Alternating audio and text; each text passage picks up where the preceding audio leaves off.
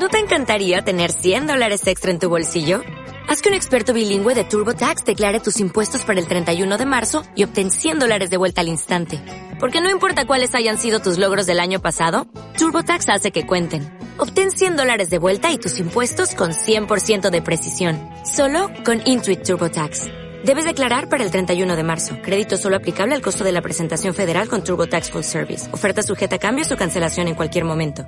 Podcast Los Tres Amigos. Hola amigas y amigos de los tres amigos, aquí Iván eh, para las cápsulas de los tres amigos de las críticas en caliente. Pues acabo de ir ahora al preestreno de una película que se llama La Fresca Crema, una película que se estrena ya este fin de semana, dirigida, ópera prima, dirigida por Santi Truyenque, que nos explica pues en un pueblo andorrano, en el año 43, pues la aparición de una familia de judíos que tienen que llegar a España con una misión muy específica. Obviamente la cosa se torcerá al llegar ahí un oficial de las SS bastante eh, intrigante y un poco terrorífico, la verdad.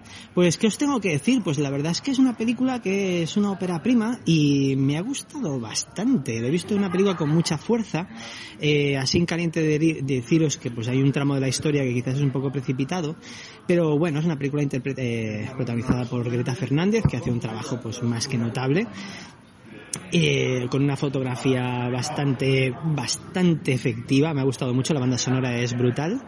Y es una película bastante, es una historia bastante intensa. Y, y, bueno, no sé, ¿qué os puedo decir? La recomiendo bastante, película de época, muy bien realizada.